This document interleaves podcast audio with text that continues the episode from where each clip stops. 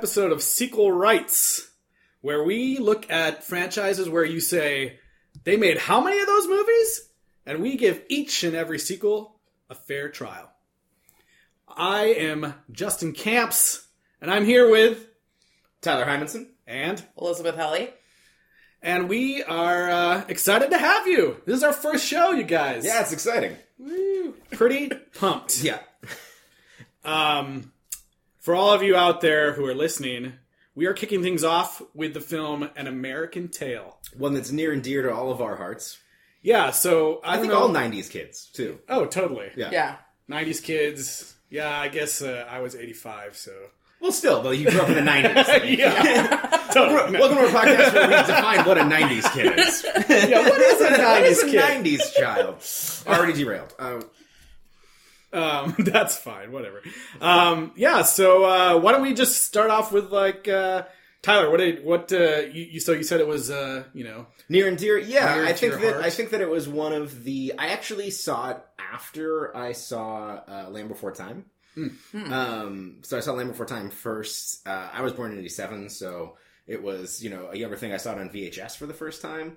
Uh, but yeah, I remember being especially terrified. I mean, I don't know if we want to get into the detail now, but of like the whole boat scene, like I was scared of the ocean for like, Oh my gosh.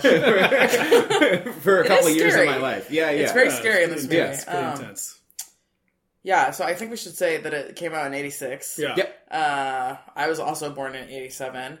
Um, and I think we should also say up top that we there are four of these, and Which I uh, had no idea. yeah, like me I thought, neither. like I was like, oh, there's two. I thought there was Right, two. right, Yeah, right. yeah. And uh, we're gonna review them all eventually. Uh, and um, yeah, I my mom is convinced that I saw this in theaters, which is probably not possible, but it may have been one of those like children in the summer go see these older Yeah. movies things. So A lot of these movies back then too were re-released a lot, so Okay. it's possible it, it was re-released. yeah, And Try I mean, Jurassic Park was. I mean, that's that's an extreme example, but like movies used to stay in theaters a lot longer. Jurassic Park Yeah. was in theaters for like a year and a half. yeah, Okay. for sure. Um, but it does seem a little. I mean, my first movie ever in theaters was The Little Mermaid. same. So like that's and that was '89. I Yeah. think mine was Aladdin. Personally, Yeah. yeah. What? The first movie you saw in theaters was Aladdin. That's were the you only doing one for I 10 remember. years? That's the only one I remember. You spent ten years not going to the movies. Yeah, that could I'm not a be Mormon. true. That's cr- I'm a Mormon. like Don Bluth. yeah.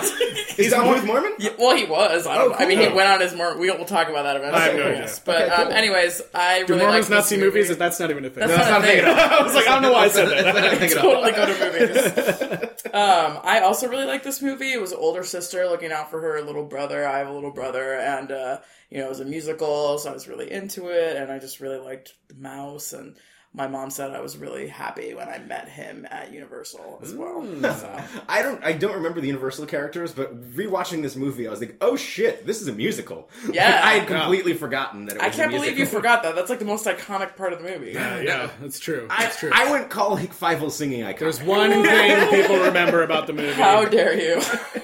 One thing. okay.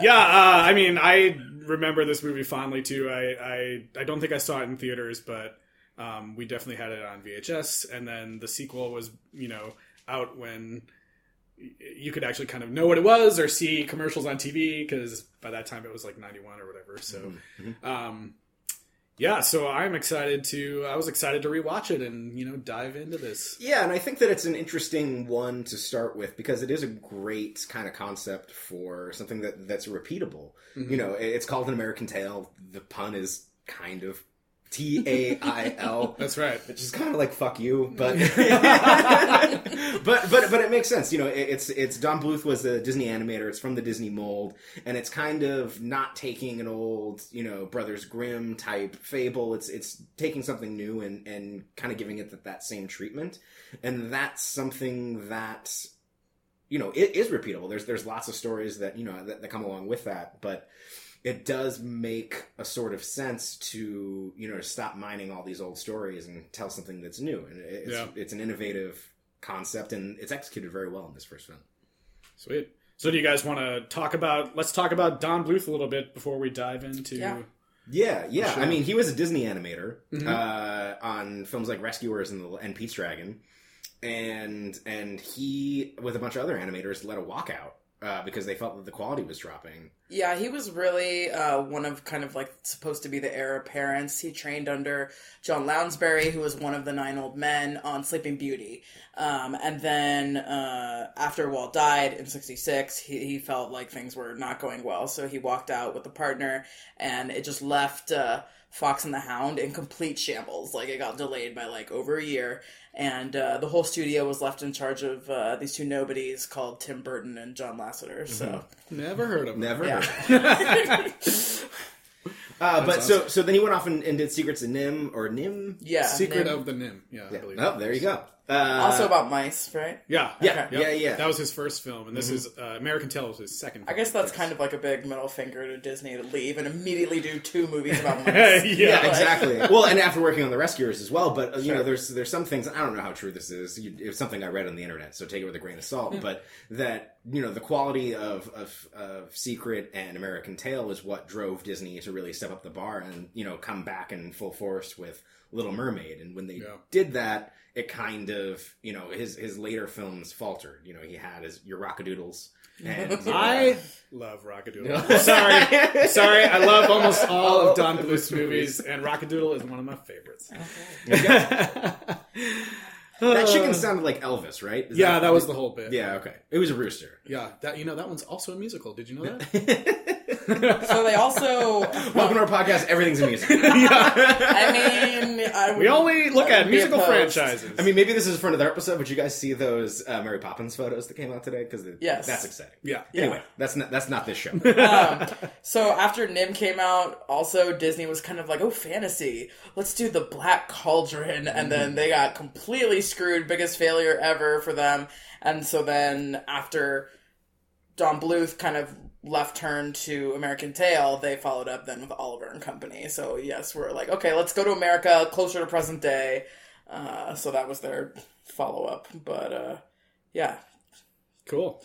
All right, well, why don't we just uh, dive right into the movie? Absolutely. Uh, so let's take a look at an American Tail.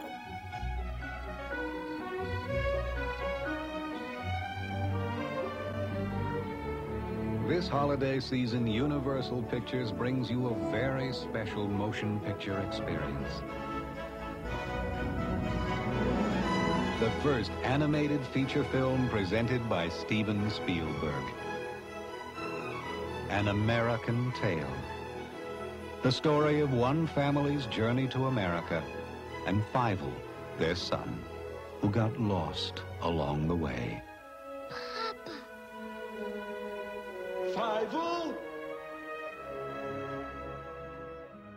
All right, so why don't we just kind of start off? Uh, you guys want to start off with just your overall thoughts on the movie itself, or you want to talk through I think that it, yeah, plot yeah. points, or what? No, I think that, that overall overall thoughts, like I was saying, you know, it's it's a concept that lends itself to, to multiple movies and multiple stories, and you know, taking the American immigrant tale or, or an immigrant tale and and turning it into this kind of fable, you know, uh, uh, heightened fairy tale type story is is important and and it's something that makes sense to do and, and it's an interesting way it's executed here and it, and it really does lend itself to that style of storytelling very very well. You know there's there's monsters there's danger there's you know it has the full hero's journey uh, and it's something that you know someone everyone in this country had a version of that and so it's something that everyone could relate to Yeah.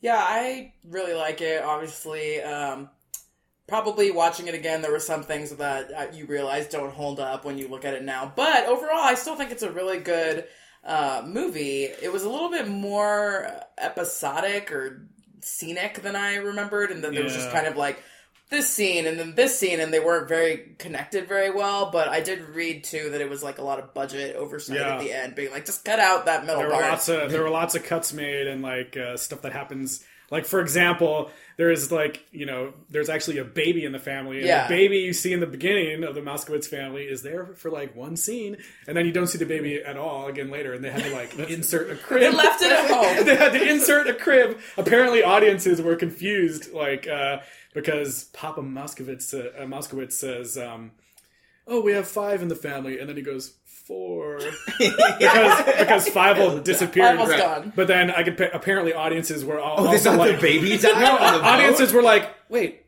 how are there four? There's only three of them." Oh, they never even Yeah. saw because the you don't baby. see Yeah, the baby. yeah. Oh. There's the baby in the opening scene, but you never see it again. Like Right. you don't see the baby going through immigration. Yeah, you don't see the baby on the boat. Yeah, It's like exactly. the baby from. They uh, cut the baby because of Yeah. budget. Well, what's the oh American more Sniper? babies! It's like the American Sniper baby. They're like, just put it, put it in there. Like, Yeah. yeah. Never saw that movie. Yeah. oh, really? Oh Yeah. my god. Um, Oh, okay. Anyways, Because we're anti-American. great start to the podcast. Declare the first episode. that We're all anti. hey, we're watching an American. American I, I saw American Sniper. I don't want to be tracked down by. Oh wait, was was was that part of the uh, the sequel, the research for this episode? American Sniper is a sequel Yes. to American Yes. Tail. Fievel grows up. grows up to be a sniper for the U.S. military. It only Not makes just any sniper, the most deadly sniper in Yeah. history. Okay. Uh, anyway, I was thinking about the movie. Um, it was a lot more vignettes than I remembered, but Right. overall, I did think it was like a really good film, and uh, I liked kind of. I mean, so how old were you when you realized that it was all like an allegory about the Jewish? I think Russian Jew experience. yesterday? no, okay. uh, I, I don't think that ever. I mean, I, I don't I don't know what exactly. It's not like I kept watching it over and over again, and Sure. something was like, "Oh, this is about the Jewish." I mean, I, I. I distinctly remember watching it with my grandfather, who Oh. was who his father immigrated from Latvia, and and you know him saying something specifically of of you know oh like that's like that's like your grandfather. Um, but you know, I was three and didn't really know what that meant. Yeah. And I was like, Yeah. "Oh, Well, Gran- like- Grandpa Pa was a mouse." Like, How did we get so big? yeah, I read. I mean, and I read some of the reviews at the time, like Roger Ebert. Like, Yeah. um, one of the things that uh, he like docked the film for is like that they never explicitly say like that. This is a Jew. It's like obvious. It's obvious. I mean, they to use anyone the, they, watching, but they use the stereotypical pun name. yeah, yeah. But like, it's obvious to like the adults watching that this is a Jewish parable. Well, yeah, and and don't they all the don't they get Hanukkah gifts in the beginning? Like she gets the babushka. and Yeah, gets they the mentioned hat. that, and then it kind of just goes away. But Like the baby. yeah, Yeah. but uh, I I really love this film. Um, I you know watching it again, I hadn't seen it in a really long time, and uh, I just thought it was gorgeous. And um, also like I've, I I don't know if you guys had this uh, experience, but like watching the movie in like today's U.S. climate, Sure. I No. thought it would like had all sorts of extra meaning and. Actually, like parts of it just like broke my heart and made me like sad because uh, it, it seems even more to me uh, watching it now uh, in modern days it seems even more like a complete fairy tale like apart from being um, about you know talking mice um, it's just like i i wonder if there's even this kind of like opinion of america or thought of america as being Now, like yeah. a, a place of hope you know at all Yeah, nowadays. and it, yeah, it, And- it loses its luster in that way. And I, I thought the same thing, where it's you know there there is. I mean, this the song that happens on the boat. You know, no cats in America. Yeah. yeah Despite being hilariously stereotypical, Oh yeah, it's like here comes the Italian dude. Oh, to like, I know, you know, and it's yeah. uh, like it's, irish guy it's yeah. awful, but but at the same time, it, it, it really has that uh, uh, that hope and and that ideal of America, and and it's something that I, I don't think exists now, and, or if it does, it's it's getting smaller and smaller every day. It is interesting that the main villain in this movie is is a Trump like character. I mean, he is what it's like. It's something J Rat, right? It's Warren Warren- T. Warren Rat. T. Rats. and he even has a golden tooth Yes. just like trump Uh, but you know, but I mean, it, it is. It, it, it was weirdly prescient for me because I, I had those same emotions of, of oh man, we, we, we probably don't have. We're, we're losing that that luster in that this immigrant fairy tale, but it does the reality of it does have the reality of there are those types of people here as well. Yeah, You know? there's like there's actually one scene that was like like broke my heart and was like bringing tears to my eyes when he first like when he first um you know Fievel is uh you know we can kind of talk about what happens in the movie Yeah. but Fievel and his family are forced to leave their home in Russia they board a boat Fievel does what Fievel be doing and falls like I, I I think throughout this entire movie, water is his worst enemy. Yeah, no, absolutely. Because he gets washed overboard and ends up in a bottle. But anyways, he's He's in- an alien from science. yes. so the scene that like made me tear up a bit. Uh, he's in this bottle, and as he first approaches um, the shores of America, there's like this, you know, this he he gets this blurry eyed view of the Statue of Liberty, and James Horner, who did the what I uh, what I think is an amazing score, uh, plays this, you know, really kind of Copland esque chorale that comes in, and they they're singing, um, they're singing, you know, this chorale to the lyrics um, that are the words of the New Colossus, which is the poem at the base of Yeah. uh, of uh, Statue of Liberty, and I've been listening to that all week, just like it's so Yeah. beautiful. It's- it's really And- great, and I was yeah. just like, this is amazing, and it made me sad. Like I said before, thinking of like if Yeah. people even think of us this way. Rest in power, James Horner. Yes, I know, Um, well, we should probably say too, uh, in case anyone wants to watch along, that all four American Tail movies are on Netflix, That's right. and so For now. that yes, so watch them while you can. Um, so that kind of made me happy because I was like, oh, maybe you know the kids these days are seeing this movie, and hopefully we'll learn to be a little bit more tolerant and welcoming to immigrants that just want to come Yeah. to America for a better life. And that all pigeons are French. Yeah. Yeah. And now, if I'm not mistaken, did they imply that the pigeon is in fact building the statue? Yes. of Yeah, yes. Yeah, That's an I was impressive like- pigeon. I was like, I think the Statue of Liberty is being built by this pigeon, and then they show him actually putting some like rivets in. Yeah. yeah. I think the in the whole movie, all the animals have their like human counterparts, like the Moskowitzes and the Mousekewitzes and Right. Whatever her name is, Gussie Mausheimer probably lives underneath, you know, the Rockefellers or whatever. Madeline Kahn is the fucking Yes. shit. Oh yeah, doing Madeline her, Kahn her is the shit. blazing saddles. Yeah, character. and I heard Yeah. that they like specifically cast her to be like, oh, she does a funny accent, like in Basic Styles. you know? It's gonna be a wowie. A There's, wowie. there's some like Mel Brooks all stars in this movie. you know, Yeah. like Dom's there and Madeline Mm-hmm. Kahn, and and they're doing. Dom DeLuise doing his best uh, lion. Cowardly from- Lion, yeah, yeah. and, uh, it, it's can't, like exactly it totally evokes that, yeah. I know. He even says like some of the same type of. It, it is a really interesting thing. I'm, I'm actually not sure if this carries over to the other movies because I don't recall. But that they're not. It's not a. Uh, you know, if it was if this is the Disney version of the movie, that there's there wouldn't there would just be the animals. You know, there, there Yeah. wouldn't be the real life people happening around it, and that, that does add some weight and reality to this immigrant story. Yeah. Uh, but it's an interesting world building choice that I, I feel like it's something that could be thrown out Yeah, later on down the I mean. I was reading, so I was reading some of the behind the scenes, and originally, um, the original idea was like that it was just going to be all animals, like a Disney film, all animals. But Don Bluth was pushing for it to um, be more like something like The Rescuers, where there's like there's like humans involved too, uh, and it takes place in like the real world.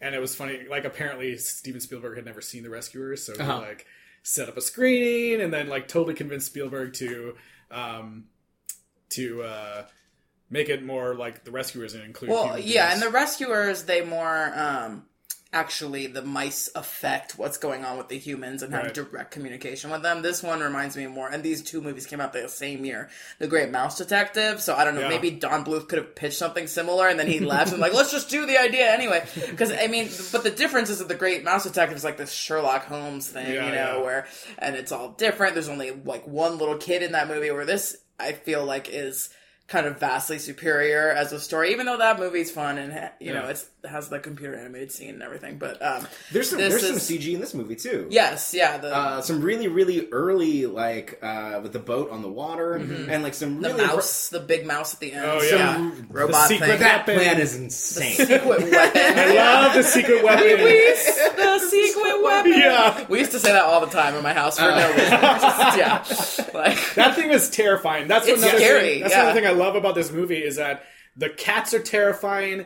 There's all this like frightening imagery that no, like, I mean, and, and the, the you don't sea- see in the sea, the ocean. The, the That's ocean- why you the were ocean scared. scene, they were scared. Like they, Right. they, they turn the, the waves into basically these demons. it turns Yeah, into yeah, like it was a- Chernabog from Yeah, it's Fantasia. like yeah, crazy monster. Yeah. absolutely. yeah. Um, what were we talking about?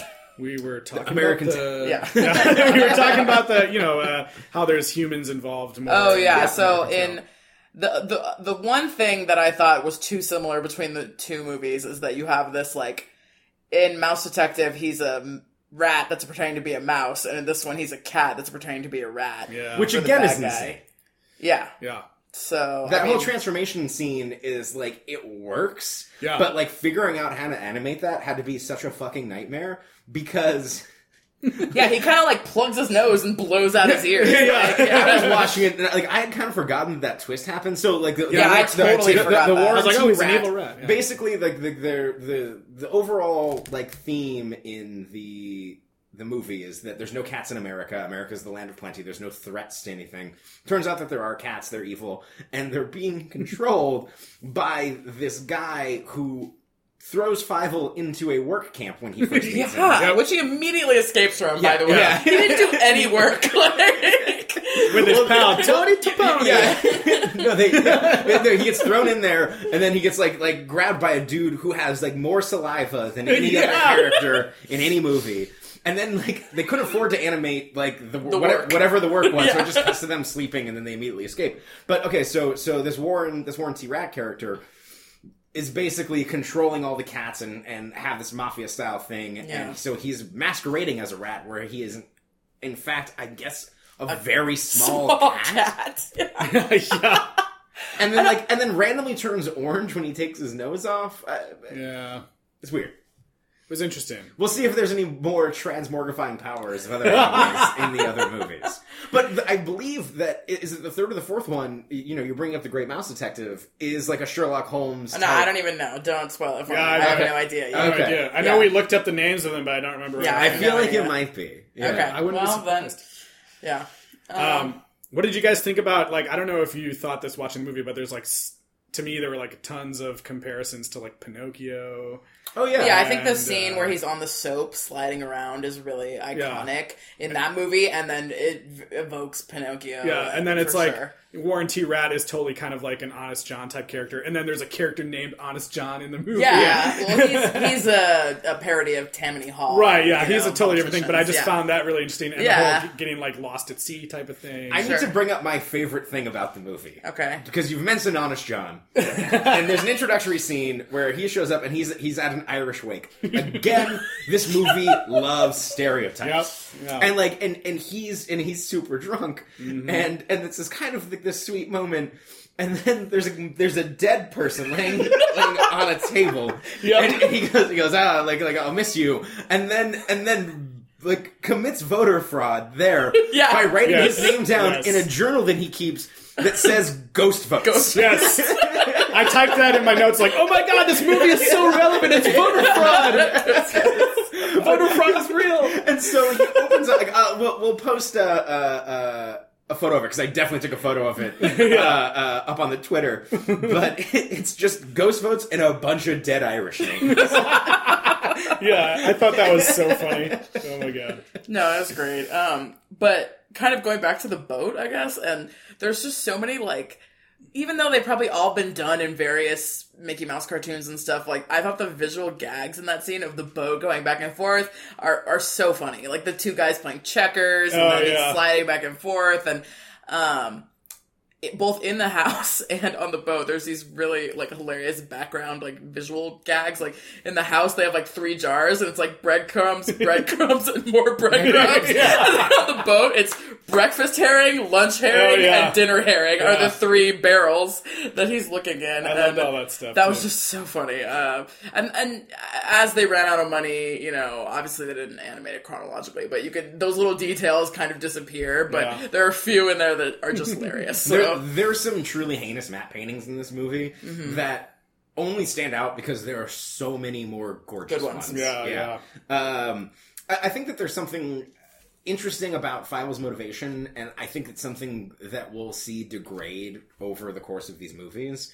Is that there's something really true to how he gets lost at sea is is he's he wants to see fish. Yeah. You know, because there's just and there's something kind of grim about it's just a bucket of herring on the Yeah. ship. Like that's the pe- the things that people are, are eating. But he kind of has the childlike fascination, and so there's a big storm happening, and he goes running up, and what he does is chooses to intentionally throw Yeah. his hat Yeah.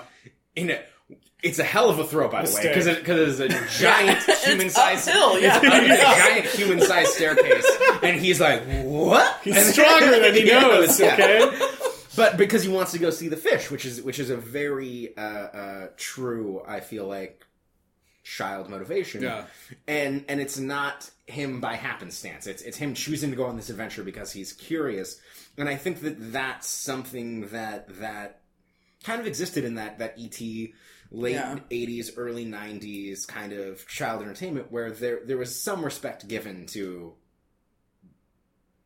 children and them making Yeah. their own choices and, and putting them in scary situations where Yeah, it wasn't okay. just vanilla padded room all Yeah. the time. Yeah. And I think this is different than a lot of other animated or, you know, kids movies in that the protagonist is a little, little kid. You know, a lot of them it's a teenager or a full on adult and, you know, they're doing something that teaches kids a lesson about life. But this one is just a straight up kid doing kid things, being dumb and curious and, you know, just and, and like with the sister too, she keeps saying he's alive. I think I hear, and they're like, "Nah, nah you're a little kid. You don't know what you're I talking know about." she was the only one who had knew. hope. Yeah, she straight up knew, and uh, She's the only one who had hope, and then she's the last one who gets to see him when they find him at yeah. the end. and so I think too, like uh, probably a reason we all identified so much with this movie as little kids is because they are little kids, and I think it really hit me the most. I don't know if we want to get into this, but somewhere out there, it's just little kids singing. They are not polished. Oh, yeah. They are not like trained singers. It's not like um, you know Auli'i Cravalho and Moana is basically like a Broadway star, even though she's a teenager. These are just like straight up little kids that could sing kind of good, but they didn't like make up a singing tune. They didn't change it up. They just like they go out of tune on the high notes. They clash with each other, and it's like it's just really cute. It's like it's cute. not it's not you know the most uh, pleasing to the ear. so, but so you guys saying that now makes me like it, but while I was watching it, I fucking hated it. So Like- you're saying you'd rather listen to the Linda Ronstadt James Ingram version? well, not in the movie, but like. Joan Baez. I'd rather listen to the Joan. Oh, well, welcome to a part one of our running silent running joke. a running silent running. Yeah, joke. because like because that. it's it's gonna come back. Um, no, it, uh, yeah, I mean, literally, my notes I just have this like, Fievel can't sing for shit. I think it's good enough, but yeah, it's definitely No, not but you like describing it that way, like I respect that choice. I think that's Yeah. really, really cool, and, and and and it ties into them, you know, respecting that kids are people, and like kids are going to see this movie, and and kids are smart. Like, Yeah. So let's let's treat them that way. Um, Yeah, and I remember thinking, you know, like, uh, you know, watching it as a kid, I had a brother, and just kind of that feeling of like, if you get lost, you will find your family, and your family, like Yeah. your brother or your sibling or whatever, will be like singing a song with you. No, Yeah, uh, we'll be like looking for you, even if you get separated. Like that's something that I think you know kids watching, um, you know, really will enjoy. yeah. I think that something that, that on that on that uh, note, one of the best scenes in the movie to me is the first time that Fievel thinks he heard he hears his dad playing the fiddle, and you know ends up it, it kind of It happens a lot. It, yes, it, it happens a lot. It happens almost as many like times. twice. It happens almost as many times as that. Like here's a crowded scene, and like they're in the exact same place. Yeah, that was that, that got kind of frustrating. I know, they were always need in to the stop same being place. quite so, so close like to every each other. well, I mean, it, it almost seems like it was a budgetary like like we can animate one background like so both these scenes are. There was that happening one time where they walk right underneath him, and they just Yeah. stop talk. They happen to stop. They're all talking. talking loudly. Yeah. Yeah. That was super frustrating. In fact, I forgot what I was saying. Oh, uh, your favorite scene? oh, my favorite scene. That's that's the thing. Uh, so so it's the first time that that Fievel kind of thinks that that he he he never loses hope about his family except for the one time when he loses hope. But uh, he hears his father, you know, playing the fiddle, and then ends up in this fancy apartment and inside a. An Edison cyl- cylinder. cylinder. Yeah, I was going to call it a gramophone, but that's not what it is. It's Well, it was like an Edison cylinder. Player. I Yeah, know. yeah. yeah. So, so, but then, like, there, but then there's like, the, so it's not just the, that scene doesn't play out with him getting there, seeing a Instant Machine, and and kind of like, oh, like I'm being disappointed. Like he climbs into like the the basically horn that the that the music comes out of, and he kind of has this dark metaphorical envisionment of what disappointment is. Hmm. Like it's it's it's a really kind of of I, I feel like I learned as a kid seeing that like what disappointment is and how like and how th- th- it's strange in a movie like this to have that moment where it's like the world can be disappointing in that way. Yeah. But then he uh, continues to keep Yeah, absolutely. persevering. Absolutely. But like, but they, they, it's not something that that that moment could have been played like that, super, super quick. But they linger on it, and and like this is true and scary disappointment. Yeah. Uh, I was going to say I coming into this I forgot all the songs except for um, No Cats in America and Somewhere Out There. But I really liked that this movie had like a traditional overture credits sequence because Yeah. as I was hearing it I was like, "Oh yeah, that song." And I like got into it again and uh when when he meets the Henri, the pigeon, and they sing uh, "Never Say Never," uh, I was like, "Well, first of all, this is far superior to uh, Justin Bieber's "Never Say Never." and then I searched online for a mashup of the two and was sorely disappointed to Oh not find one anywhere. So You should make it. Somebody no, get li- on li- that, Yeah, yeah. listeners out there, Yeah. get on it. Make it happen. um, but uh, I guess this is more about the score. But when they're saying uh, like never say never, it's the same notes as like somewhere where, or, and and so I thought that was like kind of cute as like the same idea of like Yeah. don't give up, you know. And they use the same like note Yeah. Well, James Horner actually ended up, um, you know, co-writing all the songs as well. Mm. Um, and uh, yeah, I think I going through, I kind of like remembered all of them except for the the one the Tiger. Uh, a duo. sings, I remembered the it eventually. Yeah, it's very cowardly lion. Yeah. Yeah, so But I thought that was a cute little like sidekick song. yeah the Uh, comic relief it's song. it's a good song, and then like it immediately ends with him like him quitting. At the end, happens all off screen. Like Yeah. something else is happening, and then That was another thing that they said was confusing that they had to cut. There was like a scene where uh, Tiger actually like meets the Mousekewitz family, oh. but in the movie he's like with Fievel, and then it, no, he like, meets them while they're searching. no at the end they're Oh. just together when they're looking for him at the end. Yeah. Oh yeah, but yeah, there's yeah. no, but there's no like, oh, you're the Mousekewitz. Oh, you're right. Yeah, Yeah. He's just It- there It was all the of other sudden. two. Yeah, it was. Tony and what's her face that Yeah. they were like, "Oh, you're looking for this Tony guy? I know Taccone. this guy." Yeah. So and Philly and the yeah, lady Philly. one. and the lady. of- Wait, so What was her name? Bridget. Bridget. Here's the thing about I don't understand Bridget's introduction, right? Because like she's saying, and I don't know if this is something to, I, something that I want to track over the re- next couple of these movies is a are cats still the main protagonists or Yeah. antagonists, uh, and and I don't quite understand what what Bridget is is advocating. Hold on, we have a siren happening. Um, Well, I think she's advocating to freedom from cats, right?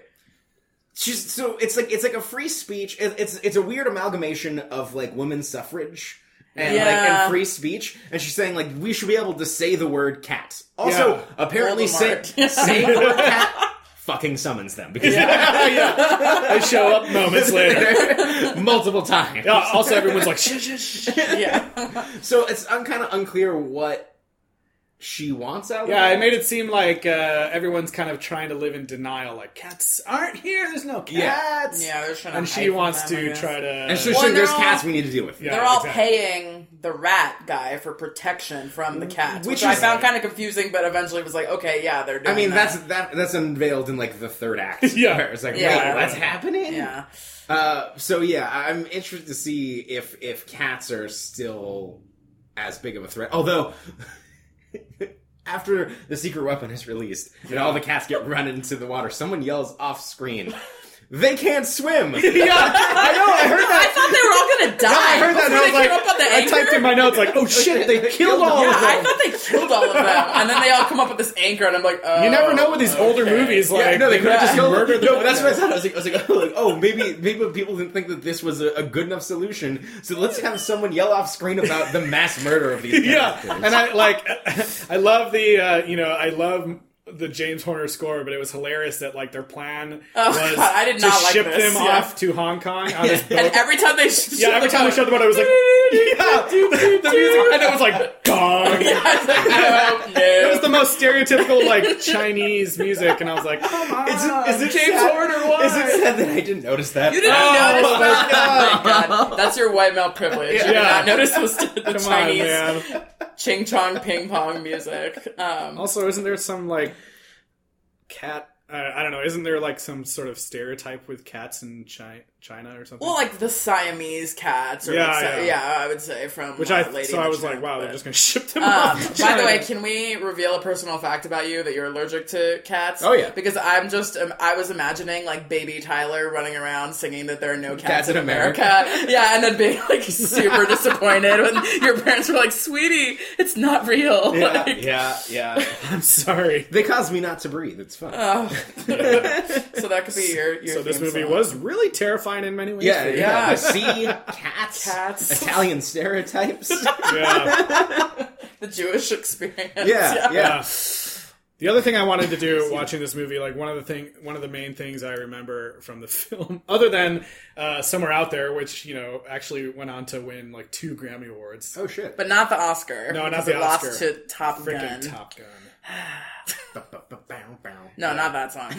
Take my breath away. Yeah. Boo. Um, the other thing I remember most about uh, Also, wait, Top Gun 2 coming to this podcast soon. That's right. Top Gun again or uh, it's it's Top, Top- Gun Maverick. Topper Gun. Top Popper Gun. gun. that's, not, that's the parody. That's the porn parody. That's not.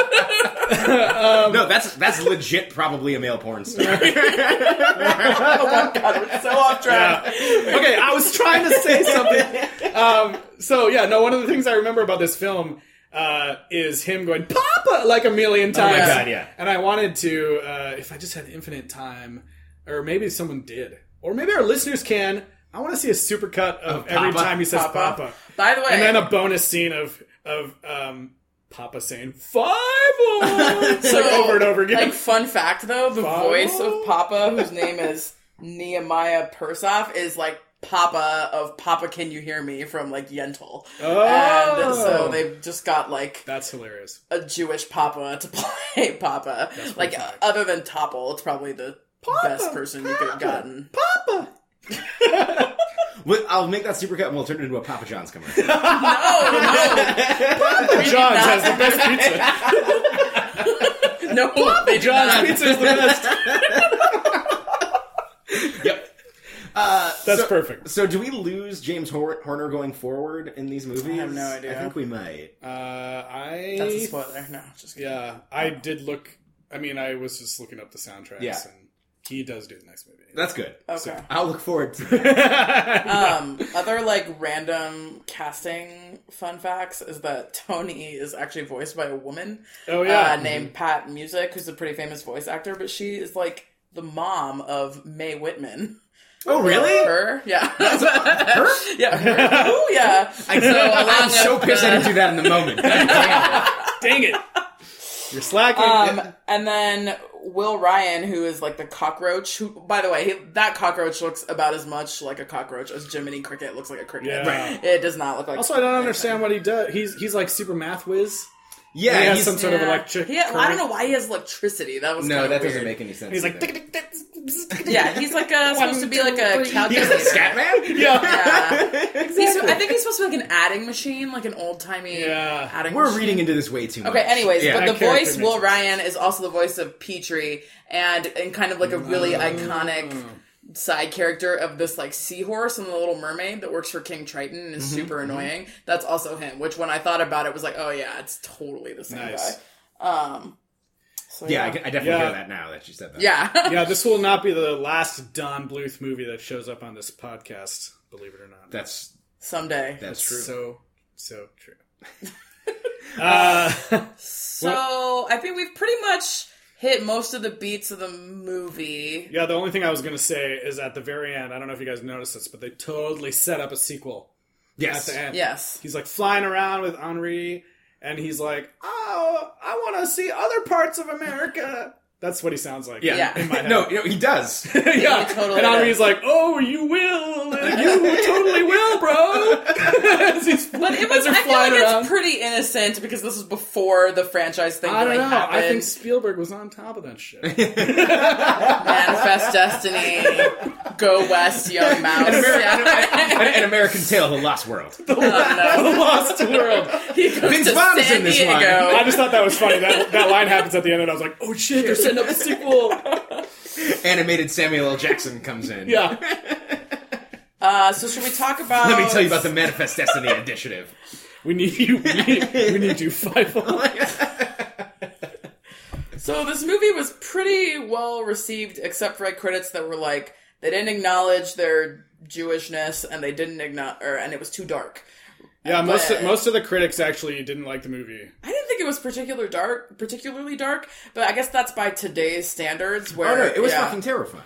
Well, yeah, like I. but like, it has a happy ending, and nobody nobody permanently dies other than the baby, uh, and possibly the cats. But, yeah. but, the, but the baby dies from budget cuts. The most American tale of all. yeah. yeah. Whereas, like, I feel like a lot of the kids' movies now have one like kind of token, iconic death that brings everyone together. This didn't have that. They they all end up together in the end. You know. Yeah, I love that. There, there's a review um, in the New York Times that is like, uh, "An American Tale is Don Bluth's second animated theatrical feature after The Secret of, of NIMH, and the first such children films to open with a pogrom and to end it with an entire species being forcefully relocated." That's true. That's true. They, they all get kicked out by a pogrom and then Yeah. a pogrom or whatever, yeah, and then the um the solution is to do the same thing to the cats, which I don't know if they really you know learned anything, but uh Hey, history repeats itself. yeah, that's true. Yeah, there's actually a clip of uh, yeah Siskel and Ebert talking about the movie on YouTube, Yeah. and,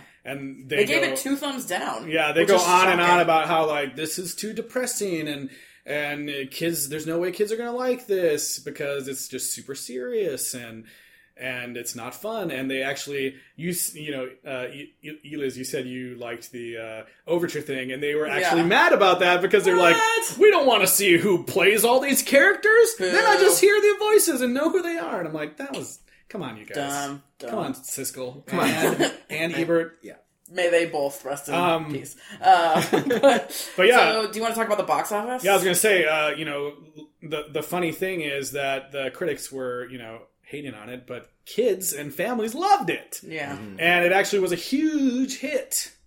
Um, it ended up making, uh, you know, forty seven million domestic, um, and was like it was the number two movie the weekend it came out. Um, but at, then actually did more business the second weekend because of word I'm of mouth. sure, Because yeah. word of mouth people. Uh, and I think it was the highest grossing non Disney animated uh, at the time. Yeah.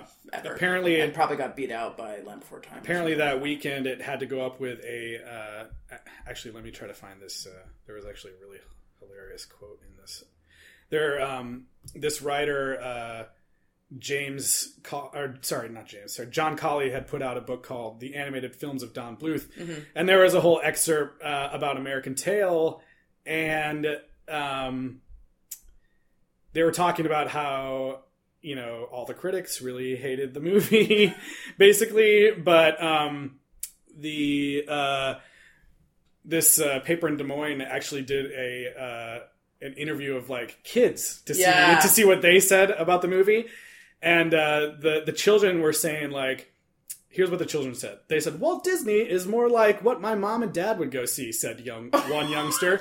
My parents wanted to, to see Song of the South, and we wanted to see American Tail, another said. Wait, but those weren't even out. Like, Well, actually, Song of the South was re released that What? same weekend, apparently. What? oh, crazy. Yeah. why? Because it was being, it was just being reissued. In theater. Oh like, God. all these movies were being reissued, and uh, it, American Tail actually, so it came out in November, right? Yeah. And did really good business Well, for like holidays, I'm for sure. like 18 weeks Yeah. i believe um and in around christmas uh there was a re-release of lady and the tramp at the time Okay. and it actually beat out that Wow. um, Oh, crazy. and it- and- i mean Good it was for a it was a re-release but you know a re-release like a whole generation later Yeah. uh so you know it actually did really good business uh, versus disney films and um i think it was a big boon for you know you know more serious animation and animation in general Yeah. because it could have it was spielberg's first uh animated film that he'd ever done or you know he Well, yeah, and produced, this and- spawns. Oh shit! How do you pronounce I this? nev- Amblimation or amblin animation? Yeah. Whatever. yeah, I, I never doesn't even, last very long. I never thought about that though. Without that, without this movie, you don't. There's get no your DreamWorks. You don't, yeah. you don't. You don't get your Freakazoid. You don't get your Exactly. Animaniacs. Animaniacs, uh, this kicked yeah. off the whole Amblin Yeah. entertainment Yeah. animation stuff, and uh, yeah, and you know, yeah, so it was a huge hit, and that is part of the reason why there's multiple sequels. I Well, and, and and overall, it's just great for animation. I mean, the, the, Yeah. the- you say that you know it's probably the, the there wasn't many other studios putting out animated Yeah. feature films. No, there wasn't. I, I feel like that there was maybe Yeah. three of them. So basically, this if this movie flops, you might not be getting like these major. I mean, you might not have the Minions movies, and that might be a good thing. But No, those are. yeah. I just thought it was funny. Some of the reviews too. Um, a lot of them were referencing even back then in '86, saying that like uh, the animation was very old fashioned.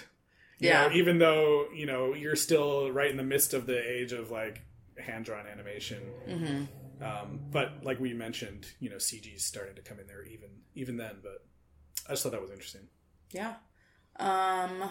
But yeah, huge hit. Lots of merchandise. yeah, d- was it like one of the first? I mean, it probably had like I, f- I feel like I remember like Happy Meals or like Yeah, there were there was a promotion with McDonald's. Oh shit! Um, they had Happy Meals where they had different like storybooks in it. Mm-hmm. Um, and then also like one of the big things was that Sears had like um, a Five huge- car battery rechargers. No, this is Sears, the department store, not the hardware Not, store. not the auto. Yeah. Shop- Sears Auto. no, they had they, so they had like exclusive. Uh, I, I don't know for department stores or whatever. They had the license for an American Tail, so they were pumping out uh, hugely popular um, Fievel plush toys and Yeah. Fievel and American Tail like Fievel children, all the t-shirts. children clothing. Fievel yeah. all the lunchbox. Fievel the shot glasses. yeah. yeah, all that stuff. Um, and it was it was actually uh, you, you know it was one of the biggest.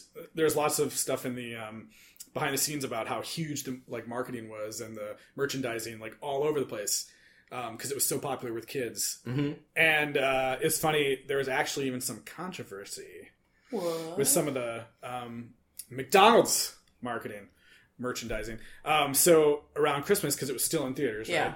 It- during Oh. Christmas time, I don't know if any of you guys saw this, but McDonald's um, put out a promotion where um, if you bought a five dollar gift certificate from them, you would get a little Christmas stocking No. with Fievel's face on it. Now, what do you think might be, uh, might be wrong with that? Here's the, here's, here's the thing. Here's the thing. Here's the thing. Here's the thing. My father is Jewish. My mother is Catholic. Yeah, my, mo- my mother. My mother is Catholic. My Catholic. mother. We had one of those. early, early Chrismica merchandising. Yeah. We had one of those. That's great. I didn't think about it being wrong until just this very moment. Yeah, um, I actually uh, went through the trouble to go because I was trying to. I saw this on some random like you know AmericanTaleWiki.com or whatever. Yeah. Um, and I was trying God to bless find. you, American Tail Wiki. Yeah, I saw that too. I was like, "There's an American Tail Wikia." Yeah. Okay, great. And and and I was like trying to find everything out about this movie right when I was doing research. Um, and I actually was like trying to look for anyone talking about this controversy because it mentions it, but there's no like articles or whatever. And I found an article on the uh, Philadelphia Inquirer archive that I had to like. The, se- the sensitive folks. pay? I had to log in The and pay like folks of Philadelphia. Yes, I had to had to pay, pay money? I had to pay like two dollars for this article, but it's worth it for this. Pr- print journalism matters. it's worth it for It this. sure does. One line. So the the writer uh, of this article, um, they don't even say the name of the person, but anyways, um, here's a quote from the article. It says, "You can imagine how the decision was made. Kids love Christmas." This Christmas, kids love Fievel. So let's work Fievel into the Christmas promotion. Fievel is this year's Smurf.